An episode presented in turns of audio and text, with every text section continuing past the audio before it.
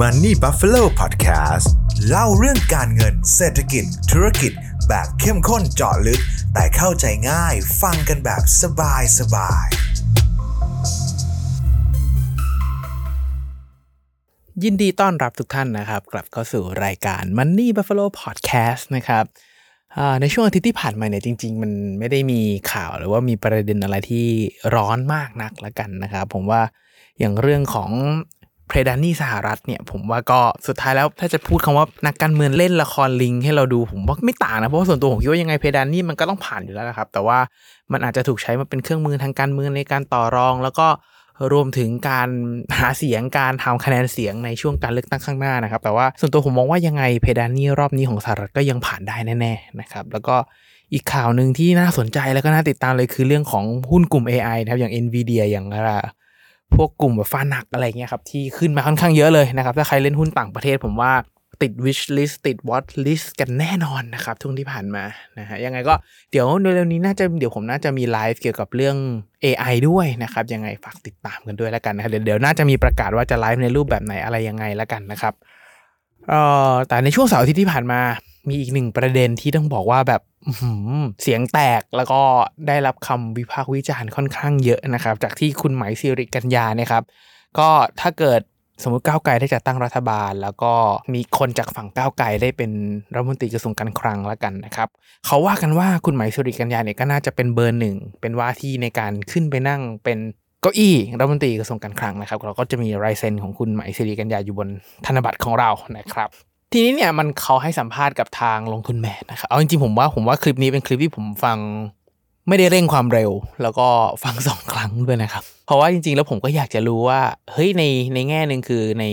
ฐานะที่ทางก้าวไกลได้ผมใช้คำว่าเขาชนะการเลือกตั้งมามีสสเป็นอันดับหนึ่งมา ความหวังทางด้านเศรษฐกิจอะไรต่างๆเนี่ยมันก็จะขึ้นอยู่กับรัฐมนตรีกระทรวงการคลังค่อนข้างเยอะนะครับนโยบายที่เขาคิดออกมานโยบายที่เขาทำออกมา จะส่งผลต่อ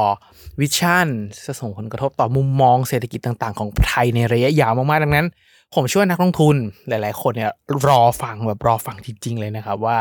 เขาจะพูดอย่างไรมีอะไรอย่างไรบ้างนะครับ แต่ว่าผมเกริ่นในหัวพอดแคสต์นี้ก่อนเลยครับว่า หลังจากฟังจบเนี่ยอันนี้ผมต้องบอกเลยว่า ส่วนตัวไม่ได้เห็นด้วยแบบ 100%แต่ว่าสุดท้ายแล้วก็มีหลากหลายประเด็นที่ผมว่าน่าน่าติดตาม แล้วก็จะต้อง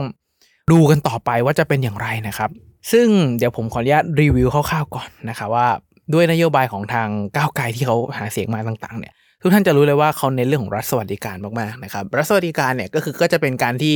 รัฐเนี่ยครับเข้าไปดูแลประชาชน ให้เขาสามารถมีชีวิตความอยู่มีมาตรฐานการดำเนินชีวิตที่ดีได้นะครับ แต่ว่าจากที่ฟังฟังดูเหมือนกับรัฐสวัสดิการในภาพของก้าวไกลนะเวลาตอนนี้เนี่ยจะเป็นรัฐสวัสดิการแบบขั้นพื้นฐานก่อนเท่านั้นนะครับให้สามารถใช้ชีวิตอยู่ แล้วก็เขาเรียกว่าไม่ได้แบบยากจนไม่ได้ลำบากอะไรเงี้ยให้มันสามารถรอดได้ แต่ว่าถ้าจะพูดถึงว่าจะต้องมีกองทุนเกษียณลูกจะต้องได้เรียนค่ารักษาสวัสดิการ การรักษาพยาบาลต่าง ๆ ต้องดีเลิศเนี่ยยังไม่ใช่ part นั้นนะครับ part ที่เขาจะจัดการคือเรื่องเรื่องของปากท้องเรื่องของค่าน้ำค่าไฟค่าแรงต่างๆ เรื่องของการกระจายรายได้เป็นหลักก่อนนะครับ แต่ว่ายังไม่ได้ลงไปลึกเรื่องของกองทุนเกษียณ หรือว่าเรื่องของรักษาหรือว่าเรื่องของค่าเรียนต่างๆ เหล่านั้นนะครับแล้วก็อีกนโยบายที่เด่นมากๆก็คือเรื่องของการทำลายทุนผูกขาดนะครับเขาก็จะบอกค่อนข้างชัดว่าเขาทำลายอย่างไรนะครับ ก็อย่างเช่นเรื่องของค่าไฟอันนี้อันนี้เรารู้กันอยู่แล้วว่าเราไปเปลี่ยนอะไรไม่ได้แล้วโครงสร้างของค่าไฟก็ทับซ้อนจนน่าเกลียดน่ากลัวมากๆนะครับผมว่า พาร์ทแรกก็คงต้องเจราจา แล้วก็เปิดให้การค้าขายไฟฟ้าเนี่ยมันเสรีมากขึ้นนะครับส่วนตัวเรื่องนี้ผมเห็นด้วยร้อยเปอร์เซ็นต์อยู่แล้วครับเพราะว่าโครงสร้างไฟฟ้าบ้านเรามันทุเรศจริงๆฮะเราซื้อไฟได้จากแค่ภาครัฐนะครับดังนั้นภาครัฐเนี่ยเหมือนเป็นพ่อค้าคนกลางที่มีอำนาจในการซื้อเพียงคนเดียวผูกขาดโคตรๆนะครับเพราะว่าเวลาที่เราจะใช้ไฟฟ้าหรือว่าซื้อไฟฟ้าเนี่ยมันต้องผ่านสายส่ง ซึ่งภาครัฐเป็นเจ้าของสัมปทานสายส่งนะครับแล้วก็ความน่าเกลียดอย่างหนึ่งคือเขาไม่ได้บริหารสายส่งเองเขาหาเอกชนมาบริหารให้นะพอหาเอกชนมาบริหารสายส่งให้ มันก็เลยเกิดการที่เอื้อประโยชน์แล้วกันนะครับทำให้ประเทศไทยเรามีไฟฟ้าสำรองมากกว่า 50%พอเรามีไฟฟ้าสำรองมากจนเกินไป ต้นทุนต่อหน่วยมันก็เลยสูงขึ้นรวมถึงเรื่องของโครงสร้างค่าแก๊สธรรมชาติต่างๆ ที่เอามาคำนวณค่าไฟเราไม่ได้ใช้จากอ่าวไทยเราใช้จากภูรวม ทั้งที่จากหน้าอ่าวไทยมันถูกมากไอ้เรื่องพวกนี้ผมว่ามันต้องรื้อนะครับซึ่งเรื่องนี้ผมเห็นด้วยนะครับเรื่องของการลดค่าไฟเรื่องของอะไรต่างๆ แล้วก็ อีกประเด็นหนึ่งที่ค่อนข้างน่าติดตาม แล้วก็ร้อนมากๆก็คือเรื่องของค่าแรงนะครับ อย่างที่เราทราบกันว่าค่าแรงของก้าวไกลที่เขาใช้นโยบายในการหาเสียงมาเนี่ยครับมันก็จะเพิ่มขึ้นเป็น 450 แน่นอนครับว่า ถ้าถามว่าเหมาะสมควรขึ้นไหมส่วนตัวผม เห็นว่าเหมาะสมแล้วก็ควรขึ้นแน่นอนนะครับผมย้ำอีกครั้งก่อนว่ามันควรขึ้นแน่นอน เพราะว่าค่าแรงเนี่ยเอาจริงๆมันไม่ควรจะยืนนิ่งกระโดดแบบขึ้นเป็นเทือกๆครับไม่ควรจะกระโดดมา 300 350 300มันควรจะค่อยๆ ขยับปรับทุกปี แล้วผู้ประกอบการจะได้ปรับตัวได้ทันนะครับแต่ว่า ก็ต้องยอมรับว่าพอมันไม่ได้ปรับมานานแล้วพอจะปรับแบบเฮือกเดียวแบบนี้ครับมันค่อนข้างมีผลกระทบค่อนข้างเยอะนะครับในความในความน่าเป็นห่วงเรื่องนี้ แล้วก็มีอีกประเด็นหนึ่งที่ผมว่าน่าติดตามเลยก็คือเรื่องของการย้ายฐานการผลิตอันนี้เป็นประเด็นมากๆนะครับเพราะว่าต้องอย่าลืมว่าการที่เราจะเปลี่ยนโครงสร้างหรือโครงสร้างใด ๆ ก็ตามเนี่ยมันมันใช้เวลาแล้วก็มีต้นทุนแฝงอยู่แน่นอนครับ แต่ว่าเราก็ไม่รู้เหมือนกันว่าถ้าเกิดเราขึ้นค่าแรงเป็น 450 ขึ้นมาจริง ๆ นักลงทุนต่างชาติหรือว่าผู้ประกอบการรายใหญ่ๆในบ้านเราเนี่ยเขาจะรอให้แรงงานพัฒนาทักษะจนสามารถคุมค่าแรงที่เกิดขึ้นได้จริงหรือเปล่านะครับเพราะโดยปกติแล้วมันต้องพัฒนาทักษะก่อนแล้วค่อยขึ้นค่าแรง แต่ลักษณะนี้จะเป็นการขึ้นค่าแรงแล้วค่อยพัฒนาทักษะนะครับผมว่าเรื่องนี้จะต้องทำควบคู่กันแล้วเดี๋ยวเราเรามาดูกันว่านโยบายเรื่องนี้จะเป็นอย่างไรนะครับ ซึ่งอย่างที่คาดการเลยครับว่าประเด็นแรกที่ถูกถาม แล้วก็จะต้องทำการตอบมาเลยครับ ก็คือเรื่องของค่าแรงว่า เฮ้ยการขึ้นค่าแรง 450 เนี่ย ไอ้นโยบายที่ว่าจะช่วยเหลือ SME มีอะไรบ้างนะก็คืองดจ่ายประกันสังคม ค่าแรงเอามาลดหย่อนภาษีได้ 2 เท่า แท็กลดจาก 25%เหลือ 10%นะครับ แล้วก็ใครลงทุนเครื่องจักรก็สามารถเอามาเป็นค่าลดหย่อนต่างๆ ได้ ซึ่งเรื่องนี้พอพอคุยคุยไปในในเชิงทฤษฎีในเชิงอะไรต่างๆ มันก็ไม่ได้ติดอะไรหรอกครับ แต่ว่าหลาย ๆ ปัญหาอย่างเช่น ผมรู้สึกว่าการตอบคำถามของคุณสิริกัญญาเนี่ยใน ในบางแง่มุมนะครับ ไม่รู้จะใช้คำไหนดีคือ อย่างเช่นบอกว่าถ้าเกิดการขึ้นค่าแรงนายจ้างไม่ไหว แล้วจะต้องมีการปรับลดลงทุนเครื่องจักรมากขึ้นเนี่ยสมมตินะครับ แล้วแรงงานต้องตกงานเนี่ยจะทำอย่างไรนะครับตอนแรกผมก็คิดว่าเขาจะมีนโยบายอะไรต่างๆ มาพูด แต่ว่าสิ่งที่เขาพูดเหมือนกับไม่ตอบครับมันมันเป็นการบอกว่าอ๋อเราเชื่อว่าถ้าเกิดมีการตกงานเนี่ยมันก็จะมีกองทุนประกันว่างงานจ่ายอย่างเช่น ประกันสังคมในการรองรับเรื่องนี้อยู่แล้วนะครับโอ้โหผมแบบ คือถ้าตอบแบบนี้ก็คือไม่ตอบดีๆนั่นเองนะครับว่าเขาก็ยังไม่ได้มีมาตรการรองรับใด ๆ ในตรงนี้ออกมาแล้วกันนะครับ แล้วก็อีกเรื่องหนึ่งที่ผมว่าเขาเขาเน้นหนักมากแล้วก็แล้วก็ค่อนข้างโฟกัสมากๆเลยครับ ก็คือการกระจายรายได้ ความเป็นธรรมในระบบเนี่ยเอ่อถ้าเกิดมองในแง่ของความเป็นธรรมก่อนนะครับ ก็คือถ้าเกิดมองว่าหนึ่งประเทศเนี่ยเป็นบริษัทบริษัทหนึ่งนะครับเป็นหนึ่งบริษัทต้องมี part รายรับ แล้วก็มี part รายจ่ายถูกไหมครับ พาร์ทรายรับของเขาเนี่ยเขาจะแก้โหผมใช้ผมผมนั่งฟังแล้วผมค่อนข้างสยดสยองผมไม่แน่ใจว่ามาฟังว่าที่รัฐมนตรีการคลังหรือว่าแบบฟังสัมภาระนะครับ คือแบบจะมีการเก็บรีดภาษีจากถ้าใช้กลุ่มง่ายๆ คือกลุ่มคนรวยลงมาเลยอะแล้วก็รัฐบาลจะได้มีรายรับมากขึ้น แล้วก็จะได้มีสามารถจ่ายเงินออกไปเพื่อสร้างความเป็นธรรมในระบบได้มากขึ้นนะครับ จริง ๆ เรื่องนี้ถ้าถามว่าโดยทฤษฎีโดยไอเดียของมันเนี่ยมันควรไหมคำตอบก็คือแน่นอนครับ เพราะว่าคนที่รวยก็คือคนที่ใช้ทรัพยากรอื่น ๆ ได้อย่างมีประสิทธิภาพ แล้วก็อย่างเต็มที่มากกว่าดังนั้นการเก็บภาษีจากการใช้ประโยชน์จากทรัพยากรเนี่ยเป็นสิ่งที่ควรทำนะครับ แต่ว่าสิ่งหนึ่งที่ผมรู้สึกว่าอันตรายเหมือนกันในในในฐานะที่ผมเป็นคนชนชั้นกลาง แล้วก็เป็นคนที่อาจจะได้รับผลกระทบจากเรื่องนี้แล้วกันนะครับ ผมก็รู้สึกว่าเฮ้ยบางทีเนี่ยการเรียกเก็บภาษีที่เยอะ แล้วก็ด่วนเร็วจนเกินไปเนี่ย นอกจากมันจะทำให้รายได้ของผู้ประกอบการรายขนาดเล็กขนาดกลางแบบผมลดลงแล้วเนี่ย คือมันมันยังลดแรงกระตุ้นในการทำงานด้วยนะครับ เอาจริง ๆ คือ ผมรู้สึกว่ากลายเป็นว่าคนที่ทำได้ดี คนที่ทำได้เก่ง การที่ขึ้นภาษีรีดแบบขนาดนี้เนี่ย มันกับกลายเหมือนกับเป็นบทลงโทษว่าเฮ้ยเอาก็คุณดันเก่ง ก็คุณดันขยัน ก็คุณดันสามารถทำงานได้ดี คุณก็เลยต้องถูกรีดภาษีสิ ผมเลยรู้สึกว่าเฮ้ย วิธีแบบนี้การรีดภาษีจากกลุ่มคนแบบคนชนชั้นกลางค่อนบนค่อนข้างแรงมากนะครับ ถ้าเกิดลองฟังดีๆเนี่ยผมรู้สึกว่ามันแปลกๆนิดนึงในในมุมของผมนะครับ ไม่รู้ว่าทุกท่านคิดเห็นอย่างจริงๆคอมเมนต์กันได้นะครับในความรู้สึกผมรู้สึกว่าสิ่งที่เขาควรทำเนี่ยคืออย่างเช่นสมมติว่าปัจจุบันใน SME มันมีรายได้ 1 ล้านถูกไหมเก็บภาษีกลมๆ 20%ก่อนก็คือเขาจะได้รายได้ไป 2 0 0 0 0 0ภาครัฐจะได้ไป 2 0 0 0 0 0แต่ว่าสิ่งที่ผมนั่งฟังแล้วสิ่งที่เกิดขึ้นเนี่ยเพราะว่า เขาไม่ได้พูดถึงว่าเขาจะทำให้ SME มีรายได้เยอะขึ้นได้อย่างไร อย่างเช่นถ้าว่ารายได้ 1 ล้านนะครับ เก็บภาษี 20%ได้ 2 0 0 0 0 0เขาไม่ได้บอกเลยว่าเขาจะทำให้ SME เนี่ยมีรายได้เพิ่มขึ้นเป็น 2 ล้านได้ยังไง แล้วพอเก็บ 20%จะได้มีรายได้ 4 0 0 0 0 0 ได้ยังไง แต่เขาพูดเหมือนกับว่าจะต้องแบบจัดเก็บให้ได้มากขึ้น ก็จาก 1 ล้านใช่ไหมเอา 1 ล้านเท่าเดิมอะแต่เก็บเพิ่มขึ้นจาก 20 เป็น 25%เป็น30 จะได้เก็บภาษีได้มากขึ้น แต่ว่าในในที่เขาพูดคือเขาจะเก็บ SME น้อยลงนะครับ แต่ว่าผมรู้สึกว่าอย่างเช่นกลุ่มคนรายใหญ่ที่ได้ผลกระทบเรื่องนี้เนี่ย มันกลับกลายเป็นว่ามันไม่ได้สนับสนุนให้เขาสามารถลงทุนเพิ่ม สร้างงานสร้างอาชีพมากขึ้น กระตุ้นเศรษฐกิจได้มากขึ้นนะครับ ซึ่งต้องบอกกับทุกท่านก่อนนะครับว่าแนวคิดของรัฐสวัสดิการหรือว่ากึ่งกึ่งไปทางสังคมนิยมเนี่ยมันจะเป็นทรงนี้อยู่แล้วนะครับ มันจะไม่ใช่กระตุ้นทำให้เศรษฐกิจหมุนขนาดแต่มันจะเกิดความเป็นธรรมกระจายรายได้ที่เป็นธรรมมากขึ้นแต่ถ้าเกิดถามผมผมว่าถ้าถามว่าจริง ๆ แล้วใน ในประเทศไทยเรามันมันมีความบิดเบี้ยว มันมีความประหลาด มันมีความสุดโต่งในเรื่องเหล่านี้ไหมผมว่าผมว่ามีเยอะแล้วก็การเอื้อประโยชน์ต่อนายทุนเยอะไหมโคตรเยอะนะครับอย่างอย่างหลาย ๆ เรื่องเลยผมว่าใช่มันควรปรับครับ แต่ว่าไอการปรับเนี่ยผมว่าถ้าเกิดปรับแบบหักดิบ หรือว่าปรับแบบหักคอแล้วไม่มีมาตรการรองรับเนี่ยจริง ๆเขาก็อาจจะมีผลร้ายที่กลับมาในแง่ที่เราคาดไม่ถึงนะครับ เพราะว่าเรื่องหนึ่งที่ผมฟังคุณสิริกัญญาแบบฟังฟังฟังสองรอบนะครับแล้วฟังแบบไม่เร่งความเร็วด้วยนะฮะ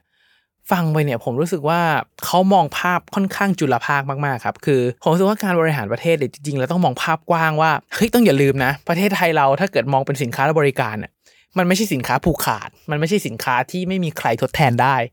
ดังนั้นในแง่หนึ่งคือถ้าเกิดสมมติว่าเราทำ environment ทำสภาพแวดล้อมได้ไม่ดีครับ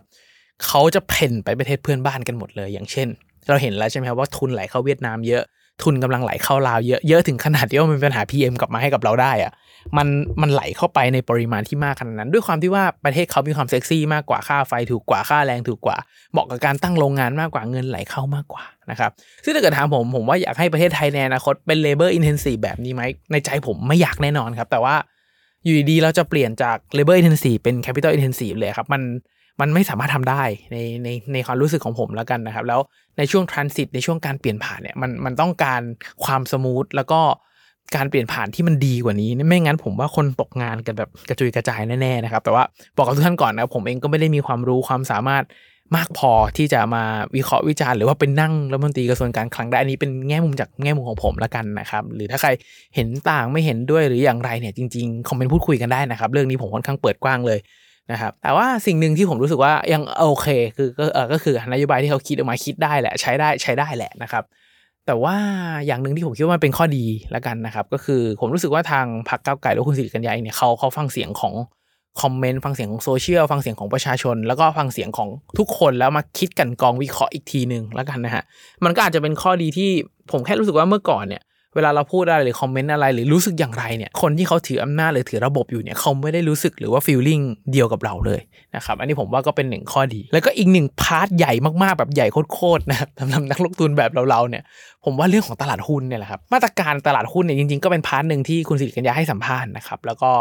นักลงทุนก็แน่นอนเป็นห่วง สิ่งที่กดดันตลาดหุ้นอยู่มาตั้งแต่ปลายปีที่แล้วตลาดหุ้นไทยนะครับตั้งแต่ปลายปีที่แล้วมาจนถึงปีนี้เนี่ยก็ยังฮึ่มๆอยู่นะครับก็คือเรื่องของการเก็บภาษีจากการซื้อขายหุ้นนะครับ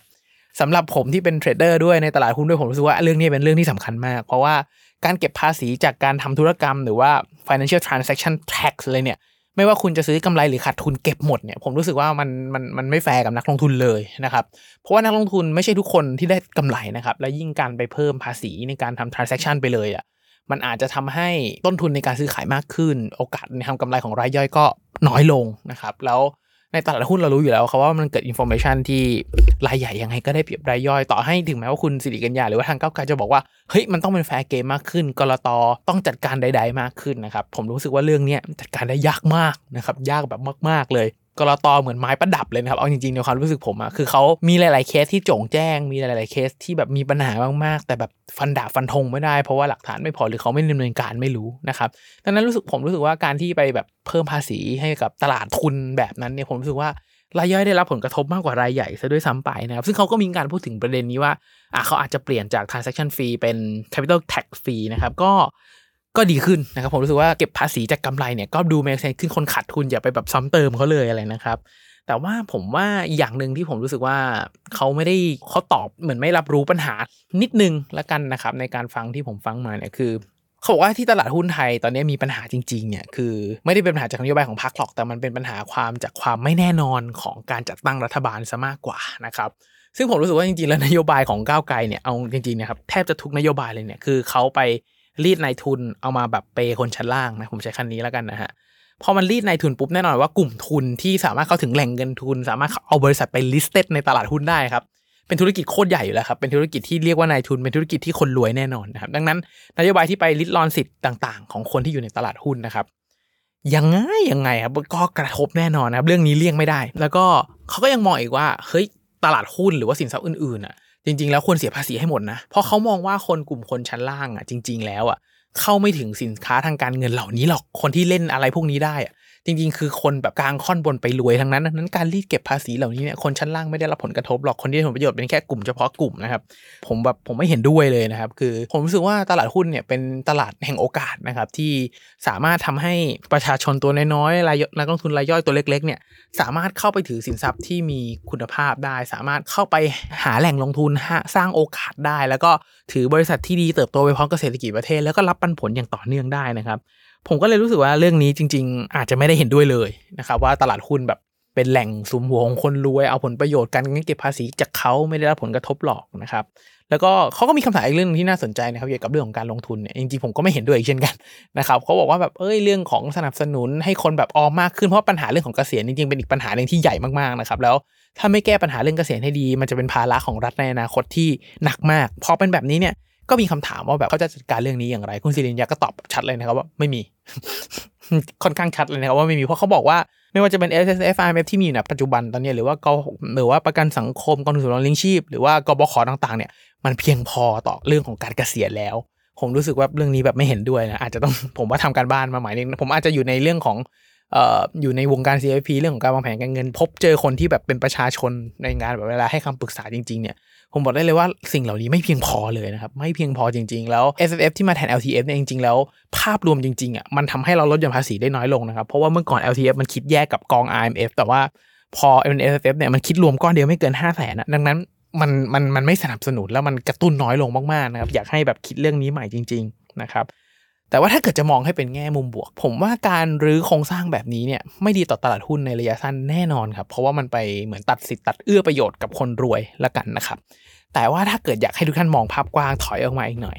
ผมว่าเรื่องนี้ก็อาจจะมีแง่มุมที่ดีซ่อนอยู่เหมือนกันนะครับสำหรับนักลงทุนในหุ้นเหมือนกัน เพราะว่า อย่างหนึ่งคือเวลาที่ผมเลือกลงทุนในตลาดหุ้นเนี่ย ผมไม่ได้มองแค่ระยะสั้นปี 2 ปีมันมีจะมีพอร์ตเทรดสั้นนะบางทีแบบหลักอาทิตย์2อาทิตย์ผมก็เทรดแล้วนะครับ แต่ว่าอย่างพอร์ตถือยาวเนี่ยจริงๆเราว่ากันหลัก 3 ปี up 5ปีอาจจะถึง 10 ปี ถูกไหมครับ ถ้าเรามองย้อนหลังตลาดหุ้นย้อนหลังไป 10 ปีครับปี 2013 ตลาดหุ้นเราเคยทำ all time high แถวพันแปดไว้นะครับ ปัจจุบันตอนนี้ผ่านมา 10 ปี ตลาดหุ้นเราเหมือนโดนแช่แข็งนะครับ ว่ามันไม่ไปไหนเลย มันไม่มีหุ้นตัวใหม่ ๆ มันไม่มีอุตสาหกรรมใหม่ๆ มันไม่มีอุตสาหกรรมที่เป็นของโลกอย่างเช่น AI หรือว่าชิปต่างๆ เทคต่างๆ หรือว่าแบบพลังงานสะอาดที่มันเติบโตขึ้นมาได้อย่างแบบ ชัดเจนขนาดนั้นนะครับ ส่วนตัวเองผมเชื่อลึกๆ ว่ามันเป็นเรื่องของโครงสร้างที่มันไม่เอื้อให้กับรายกลางให้เติบโตเป็นขนาดใหญ่แล้วเข้าถึงเงินทุนมา listed ในตลาดหุ้นได้ รวมถึงนโยบายมันก็ไม่เอื้อให้กับรายเล็กเกิดขึ้นมาและเติบโตได้นะครับ มันเลยเกิดเหตุการณ์สมองไหลเละเทะไปหมดว่าคนที่เก่งๆ ออกไปทำงานข้างนอกไปทำบริษัทข้างนอกทุกอย่างสตาร์ทอัพออกข้างนอกหมดในไทยเลยไม่มีสตาร์ทอัพไม่มีบริษัทใหม่ๆ ไม่มีเลือดใหม่ๆเข้ามานะครับ ผมก็เลยมองว่าถ้าเกิดการลื้อโครงสร้างครั้งนี้มันสำเร็จจริง ๆ มันอาจจะทำให้รายเล็กเกิดได้รายใหญ่เติบโตต่อได้เข้าถึงตลาดทุนได้นักลงทุนแบบเราอาจจะมีทางเลือกในการลงทุนหุ้นที่ดีมากขึ้นนะครับเพราะว่าถ้าเกิดมองตอนนี้ตลาดหุ้นเรามันไม่ไปไหนจริงๆครับมันมันวนลูปมันอยู่ในอ่าง มันไม่มี S curve ใหม่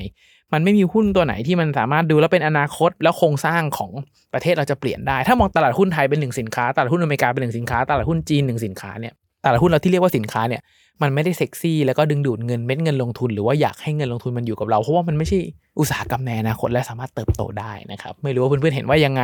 จริง ๆ อยากให้ทุกคนลองไปฟังกันดูนะครับ คลิปของลงทุนแมน ผมว่าน่าจะลงไว้เมื่อวันวันเสาร์อาทิตย์ที่ผ่านมานะครับคุณค่าแก่การฟังครับเราจะได้เห็นแนวโน้มเห็นอนาคตต่างๆ แต่ว่าในภาพรวมผมบอกเลยว่าฟังคุณสิริกัญญาแล้วผมรู้สึกเหมือนฟังอาจารย์สอนเศรษฐศาสตร์ตอนเรียนเลยนะครับ หรือว่าฟังสัมภาระนั่งรีดเก็บภาษีว่าจะรีดเก็บอย่างไรให้มันได้เต็มที่นะครับ แต่ว่า ใน part ที่จะทำอย่างไรให้รายได้เติบโตเกิดประสิทธิภาพจะพัฒนาแรงงานอย่างไรเนี่ยค่อนข้างไม่ชัดและยังตอบไม่ได้นะครับยังไงอยากให้ทุกท่านลองไปฟังฟังเสร็จ เห็นด้วยไม่เห็นด้วยกับผมอย่างไรจริงๆอยากให้คอมเมนต์พูดคุยกันนะครับจริงๆเรื่องพวกนี้เรื่องนโยบายเรื่องอะไรต่างๆ เรื่องของการเมืองเนี่ยถ้าเกิดเขาเรียกว่าพูดคุยกันอยู่บนหลักเหตุและผลแล้วแบบไม่เอาชนะหรือว่าดูถูกฝั่งตรงข้ามเวลาคุยจริงๆสนุกมากนะครับผมมีแก๊งเพื่อนหลายแก๊งเลยที่แบบ discuss กันเรื่องนโยบายสนุกมากครับเห็นแง่มุมเห็นอะไรต่างๆ ที่มัน เปิดมากขึ้นแล้วก็ได้ความรู้มากขึ้นนะครับ แล้วก็เมื่อเรามีความรู้มากขึ้น เราก็จะสามารถเอาไปตัดสินใจประกอบการตัดสินใจลงทุนของพอร์ตของเราได้ดีมากขึ้นด้วยนะครับ ยังไงเรื่องการเมืองกับเรื่องการลงทุนก็แยกกันไม่ได้ แล้วก็ ไหนๆเราก็แยกกันไม่ได้แล้วก็อยากจะให้คอมเมนต์กันอย่างสร้างสรรค์แล้วก็ให้ความรู้ซึ่งกันและกันให้มุมมองซึ่งกันและกันอย่างเคารพกันละกันนะครับสุดท้ายแล้วถ้าใครเห็นด้วยกับพอดแคสต์นี้หรือไม่เห็นด้วยกับพอดแคสต์นี้ก็อยากจะเชิญชวนทุกคนนะครับมากดไลค์กดแชร์กด subscribe นะครับในทุกๆช่องทางที่ทุกคนรับฟังเลยนะครับเพื่อเป็นกำลังใจให้กับตัวผม เป็นกำลังใจให้กับทีมงานบันนี่บัฟฟาโลนะครับเพื่อตั้งใจผลิตชิ้นงานดีๆต่อไปนั่นเองนะครับยังไงขอให้ทุกท่านโชคดีกับการลงทุนนะครับ